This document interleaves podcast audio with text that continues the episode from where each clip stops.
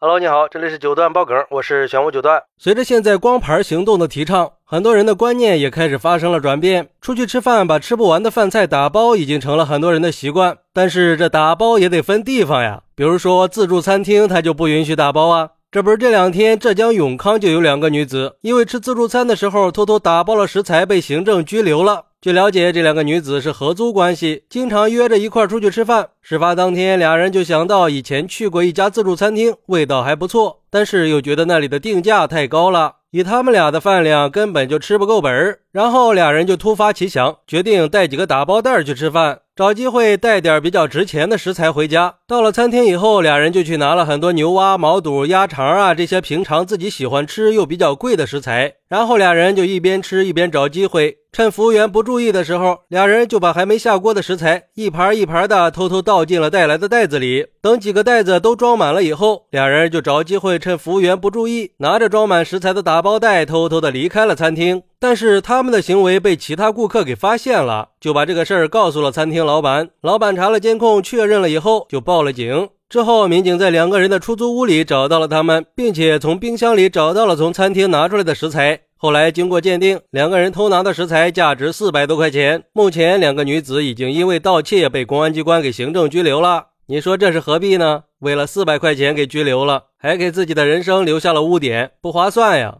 不过，对于这个事儿，有网友认为，才四百块钱就给拘留了，赔点钱就得了呗。这老板有点心胸狭窄了，格局太小。这明显是能和解的呀。虽然说顾客的行为有错，那你可以罚款呀，拘留就真的没必要了。我觉得这老板为了几包菜就把人家搞进去，更让人不齿。而且这自助餐应该也没有相关的法律规定吧？只是餐厅自己的规定而已，不具备法律效力啊。顶多就是占个小便宜嘛，可以从宽处理。要不你就再动用一下关系，直接把俩人给判了得了。不过也有网友认为，这连吃带拿的是农村大席拿惯了吧？这就叫偷鸡不成蚀把米呀！吃不起就不要去嘛。既然去了，就应该遵守规则。真想不通那些吃自助餐抱着吃回本的人都是咋想的？那吃饭不就是为了吃个开心吗？怕吃不回本就不要去吃自助餐，这是干嘛呀？那你去别的饭店点个几十块钱的菜，看看成本才多少钱啊？哪有什么回不回本的？而且人家老板赚钱也不容易，干嘛非要把人家吃到破产才行呢？八辈子都没吃过饭一样。再说了，年纪轻轻的就在公共场合去偷东西，现在好了吧？进去吃免费的了，这下后悔都来不及了，多丢人呀！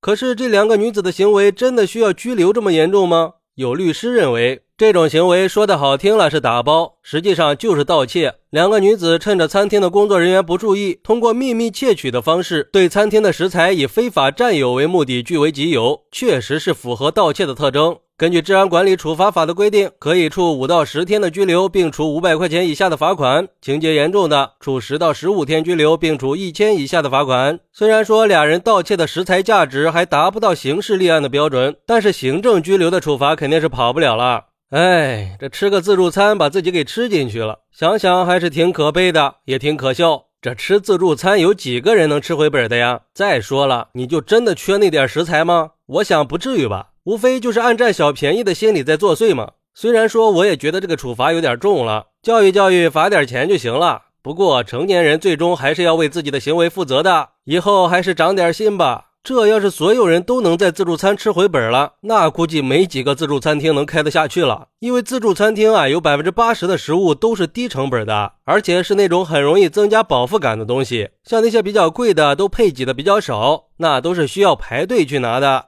反正不管怎么说吧，这个事儿也给我们敲了个警钟。以后吃自助餐的时候啊，不要总想着能不能吃回本儿，应该享受自助餐的那种乐趣。当然，也要避免浪费食物嘛。好，那你觉得两个女子的这种行为应不应该被拘留呢？快来评论区分享一下吧！我在评论区等你。喜欢我的朋友可以点个关注，加个订阅，送个月票。拜拜。